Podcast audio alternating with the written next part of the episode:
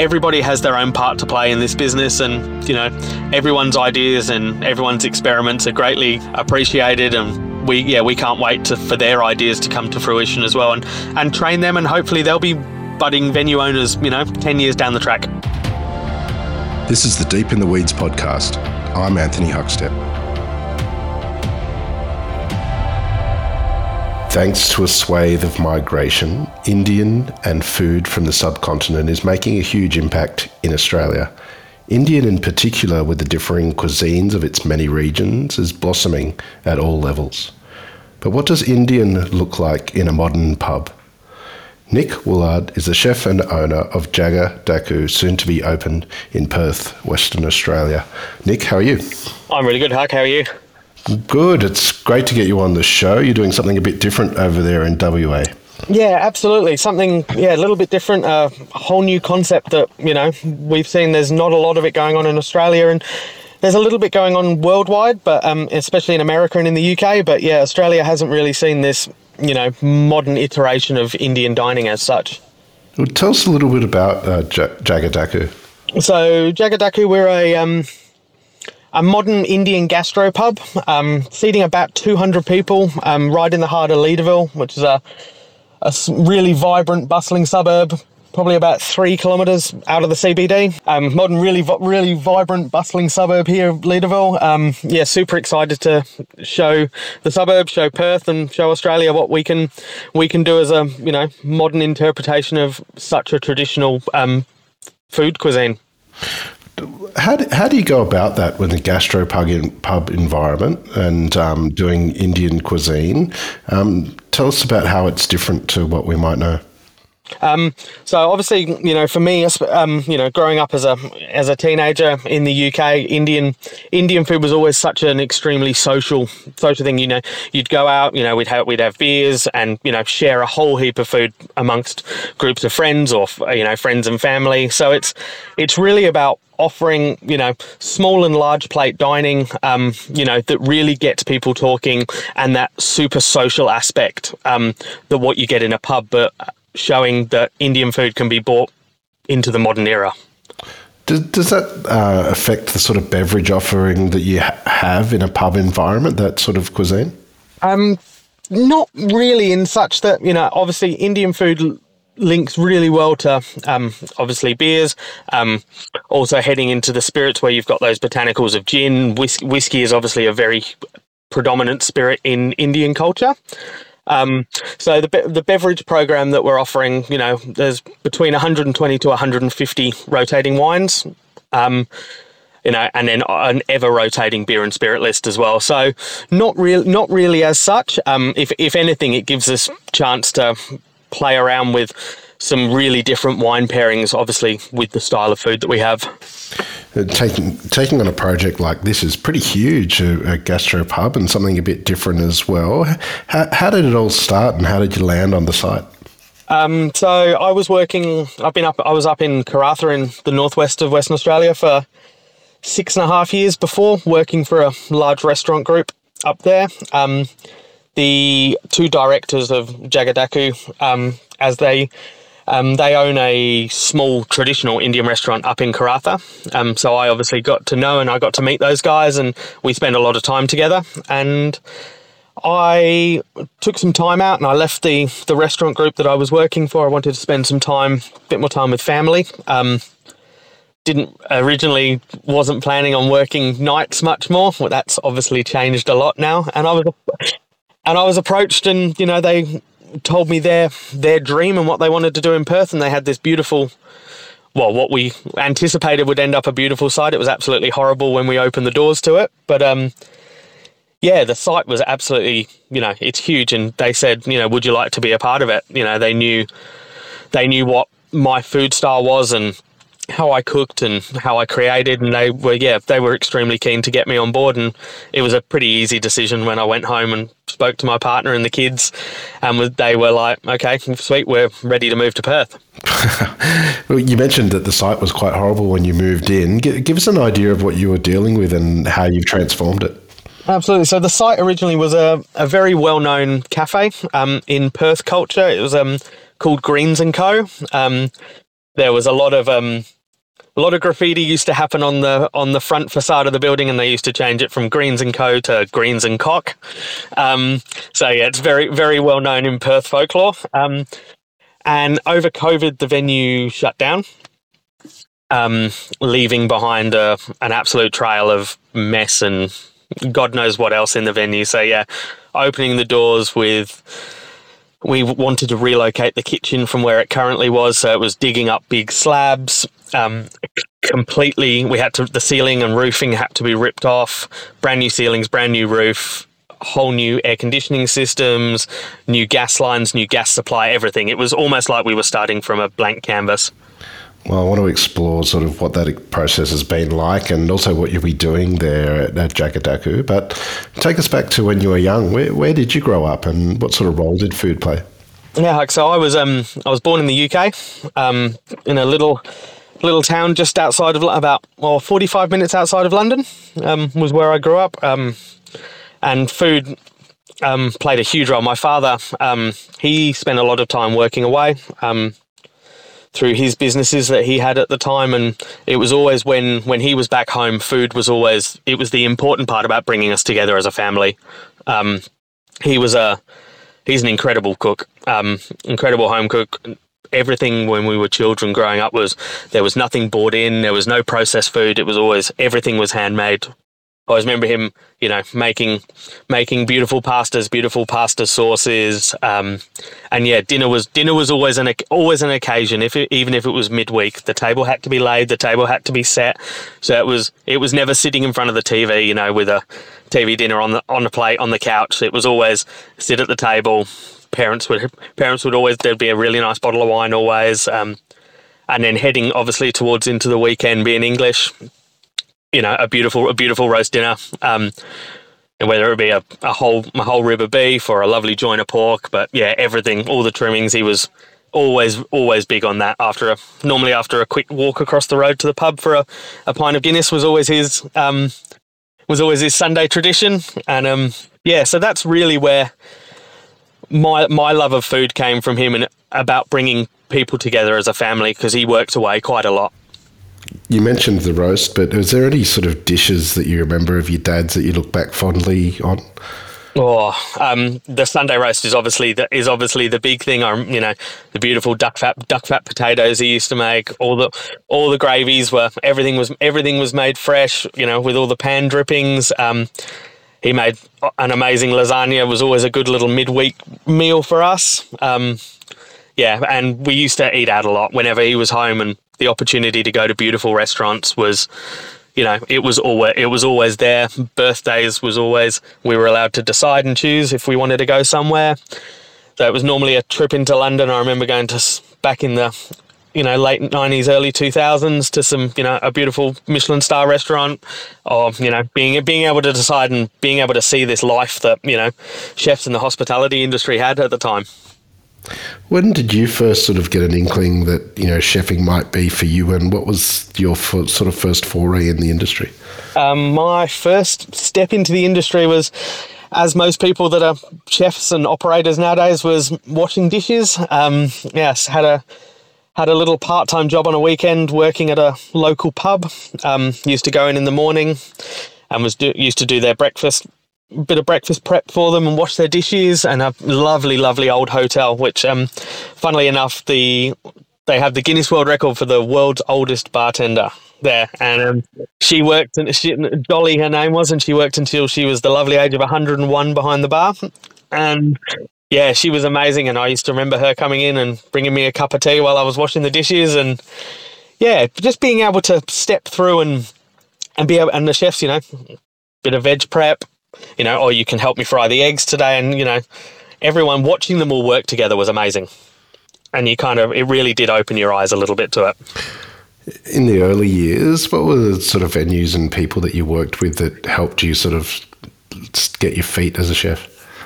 Yeah, that was definitely probably after moving to Australia. So 2006. Um, had a probably my the first big mentor I had was by, went by the name of Josh Powell. He had a big, large cafe in Melbourne called Hobba, um, and they oh, on the weekends we'd have six or seven A4 pages of waiting lists of names and phone numbers for people, and it was like it was it was absolutely non-stop. And he was josh's ex ex Fat Duck and ex Vue de monde Um, yeah, and we were, and he was able to really, really drive that super technique driven food, but in an extremely casual environment.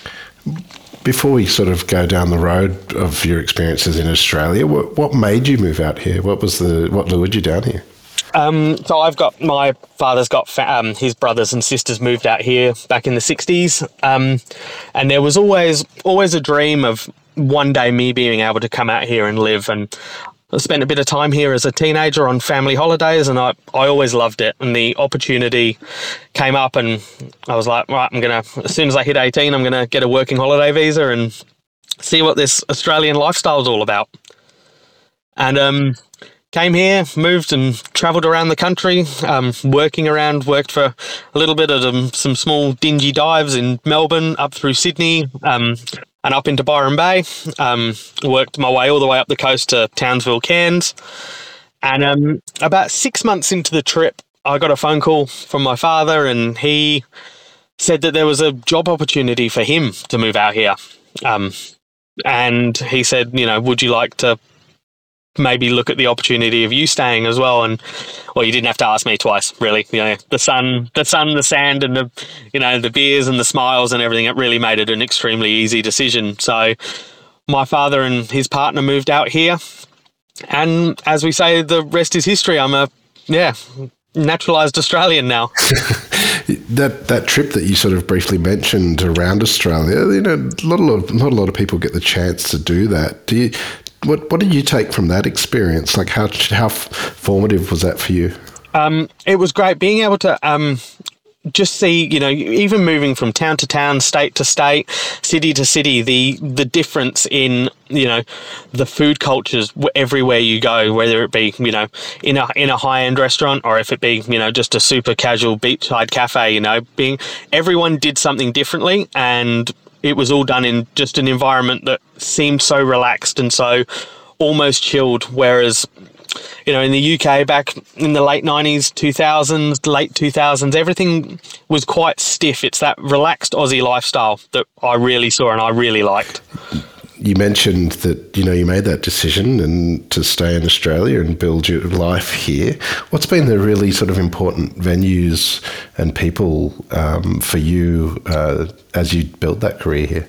Yeah, as I as I said, you know, my first my first real large venue in Mel- um, Melbourne Hobba was you know, I'll always have the greatest of respect and love for Josh and what he did for that venue, and also what he offered me inside and outside of the kitchen. Um, uh, for me to be able to look at not just what goes on to put food onto a plate, but also from the business aspect of things in regards to you know how much it costs to turn the lights on, you know how much it costs to um, to pay the electricity bill every week. You know, it's um, I find that especially that's what people that's what people really need to know. Cooking, you know, people see it as this beautiful, glamorous environment, and you know, stepping into business ownership and business partnership, people people really need to know that it's not it's not easy and sometimes it's not fun. It's you know it's a numbers game numbers game that you know we're not all pirates anymore. It's um it's a, it's a business at the end of the day.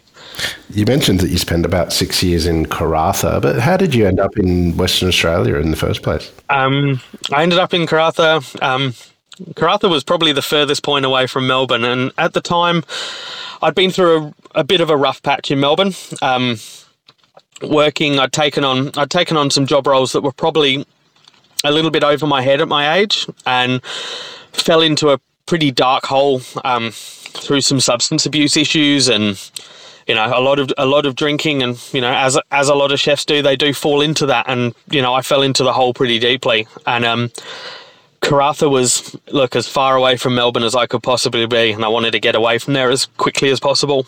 And um, I took at the time was just a thirty day um, temp job role up there, and as I got there, I met the owners of um, what is now known as the Stardeck Group. Um, the offer, offer got put out for a full time job, and um, yeah, it was um, it was pretty easy for me to get everything sent over as quickly as possible and start a new life in Western Australia. Mental health and substance abuse and alcohol are, are pretty rife in the industry, and um, but you managed to see sort of the signs and pull yourself out of there. What, what, what was it that allowed you to sort of push through and move forward and away from that? Um, a, a nurturing work environment. Um, being up there, the two two business owners, Bart Parsons and Lara Ducey. Um, look, I've got absolutely nothing but love for them for them being able to see this, find the good in me. Um, you know, I I knew I, I knew I was talented and I knew I knew how to cook, but it was being able to offer me opportunities in some in you know the senior management roles to actually develop as a human being as well. Tell us a little bit about Karratha. It's such a world away from Melbourne. Um, what was it about that place that you loved uh, that became a real part of your life for six years? Um, yeah, so we had um, well, they've now got they have four venues in town now. It's a little town of or city of um, about twenty two thousand people, um, and we had um, their first venue is about oh it's eleven years old now. It's called Blanche Bar. Um, sort of that we'll call it a modern Australian restaurant. You know, good food, good drinks, really good, really good service, which was something that you never really saw in the town before. You know, it was all high vis thongs, palmies, and you know. Pints of, pints of Swan Draught, and it was. It sounds great. it, oh, look, absolutely fantastic, and um, but it was that you know Karratha was was becoming a little bit more of a residential area as well, rather than just the fly in, fly out workers. And it was having that offering for families and also the women, um, you know, the partners of the, you know, people that work in the mines, being able to dress up and being able to come out for a, a fantastic dinner. You mentioned you made that move out of Melbourne to change your life. How much did it change yourself and also your approach to cooking? Oh, absolutely. You know, I spent I spent a lot of time when I was, you know, I thought I was I thought I was fantastic. I thought, you know, sitting sitting on a couple of bottles of wine or you know, mm. into whatever substances were available. I thought that opened up my creative mind. Um, now I look back and I was just like, I have no idea what was actually going on at the time, which was, mm. you know, extreme extremely sad. But now I can look and it's just having that clarity. Yeah. And being able to sit and really think about something and ask myself the questions before just jumping in at the deep end and going, let's just do something because I think it works. Now it's putting something down and going, all right, let's work on this minute by minute, day by day. Can this be done? Before we get to the project you're on now, tell us a little bit about your approach to cooking. Is there any sort of um, dish or ingredients that you use that sort of typifies your cooking? Um, I lo- love, love, love cooking seafood. Um, it's been a been a passion of mine for years, and obviously up in Karratha we had an absolute bounty of beautiful ocean fish, whether it be coral trout, crayfish, scampi. You know, it was all very, very readily available. And through the little wine bar that I was working at there, you know, we were ever changing menus weekly, um, doing monthly degustations, which we were the first people in the northwest to start doing, and tell you it was it was it was it's a hard slog in a small kitchen with you and maybe one other person trying to trying to put out 600 plates of food in a for a service it's um but it was it was amazing to open up and be able to offer the city something completely different that they'd normally only get if they travelled to Perth or travelled to another major city. WA is renowned for some extraordinary seafood. Is there any um, seafood that jumps out to you as sort of your favourite and a, a, way that you like to cook it? Um, just a, a, beautiful pan roasted piece of coral trout is probably my death row meal. Um, yeah, it's um, absolutely absolutely stunning. It doesn't doesn't need anything else. It doesn't need. I mean, most of the time doesn't need a doesn't need a sauce or anything. It's just you know a beautiful, perfectly cooked piece of fish is yeah something to be amazed by, and I love the the way that the way that it's treated and you know you treat it perfectly and it's going to taste absolutely beautiful you know. It's the having having the respect for something that we've pulled out of the ocean and yeah treating it right. You mentioned the connections that you made with the other owners of uh, Jagga Daku um, up in Karratha. Um, but tell us about your approach to Indian and your immersion into that world. What, what's it been like for you Um, look, it's been absolutely amazing. I've got, um, I have an, um, my uncle married into a Fiji, uh, Fijian Indian family as well back in the early 2000s. So there's always been, there's always been a little bit of Indian going to visit uncles. It's, it's always a beautiful, beautiful full table of curries and chutneys and biryani and everything like that. And obviously, again, coming from the UK, curry, you know, is so predominant. You know, the most popular food in the UK at the moment. And um, yeah, being able to go out with my father, my family, my friends, and yeah, be able to sit there. It's always been something that I've always incredibly enjoyed. Um, but yeah, the some of the cultural traditional techniques of cooking are, you know, they're still very new to me. Um, so that this has been an interesting learning curve, you know, as we've been installing the kitchen, making sure you know, we've put two large giant tandoor ovens that we've brought over. Um, and being able to use these big clay ovens, not just in a traditional sense for cooking naan bread, example, you know, being able to see what we can do. So we're exploring techniques of, you know, roasting whole chickens in the tandoor, cooking pieces of fish in there, you know, to really see how we can utilize them in a completely different modern way. Have, have you seen the cuisine in a different way after this sort of immersion? Oh, abs- absolutely. You know, everything is everything is very, very traditional and deep rooted in not just a country's culture, but into a family's culture. Every family does something completely different.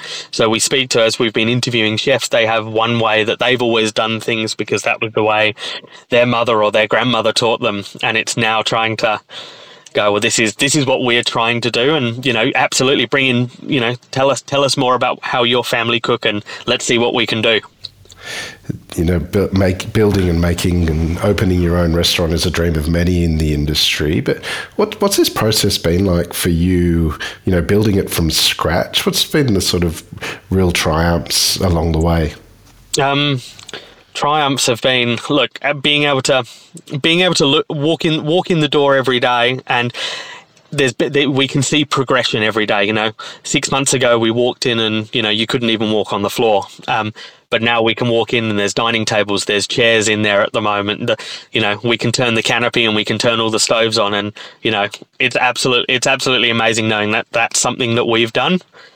Um, but there's been plenty of plenty of struggles. Um, at the time. Um, the I'll call it bureaucracy of many many cities and local councils and the red tape that we all have to jump through. And yeah that's something I've never really seen and never experienced too much. Um, but it's um, yeah just getting all the all the sign offs and all the approvals that are needed. I've yeah never had to never had to deal with that until now. And it's um it's been a learning curve to say the least the last couple of years have been a learning curve for all of us as well with COVID and um, the ramifications of that on everyone in the industry. What sort of impact has it had on you? Have you taken positives and a different approach to your craft since then? Yeah, absolutely. We were we were incredibly lucky in Karratha um, when COVID happened. Um, you know, we were almost in this little pocket of of nothingness really you know. We got the we were actually in the process of one of the venues we had was an all day, all day dining.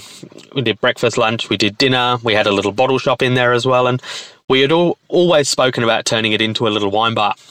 And um, we sat there and we were in the middle of pulling tables and chairs out outside to start repainting and we got the message that you know Mark McGowan had said that uh, you know where that hospitality is you know no pretty much no more for you know dining in, and we sat there and we were like, well, this is almost the perfect opportunity for us to do what we really wanted, and we we spent I think we were in lockdown for about twelve or thirteen weeks.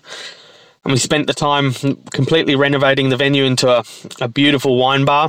Um, we bought all the four kitchens that we had together and literally within probably I'd say six hours of being in lockdown, um, the um, operators had already take takeaway menus were done. We were already we were ready to go, and we sat there and we launched takeaways. And because we were stuck in a in a small little town, we we thought, what else can we do? So we spoke to all of our suppliers and did what we could, and we we started advertising you know, whether it be a meat pack or a seafood pack or fruit and vegetable packs. And Um, we were lucky that we have um, we have got a tavern license with the ability to sell alcohol as well, takeaway. So we we turned we turned our restaurant into what can only be described as this magnificent, you know, produce store, and we had cool we had cool room trailers delivered up to us, and I put I put the knives down for a while, and I jumped in the car and became a, a glorified Uber driver, and it was look, I absolutely I I sit there and I absolutely loved it. You know, there were so many of our regular customers that would come in every week and I'd cook beautiful food for them. But it was lovely to be able to turn up at their front door with a beautiful box of fresh seafood from our suppliers in Perth and be able to drop that so they were able to cook and they were able to have that experience at home. Well, you're on the cusp of opening the restaurant or the gastro pub.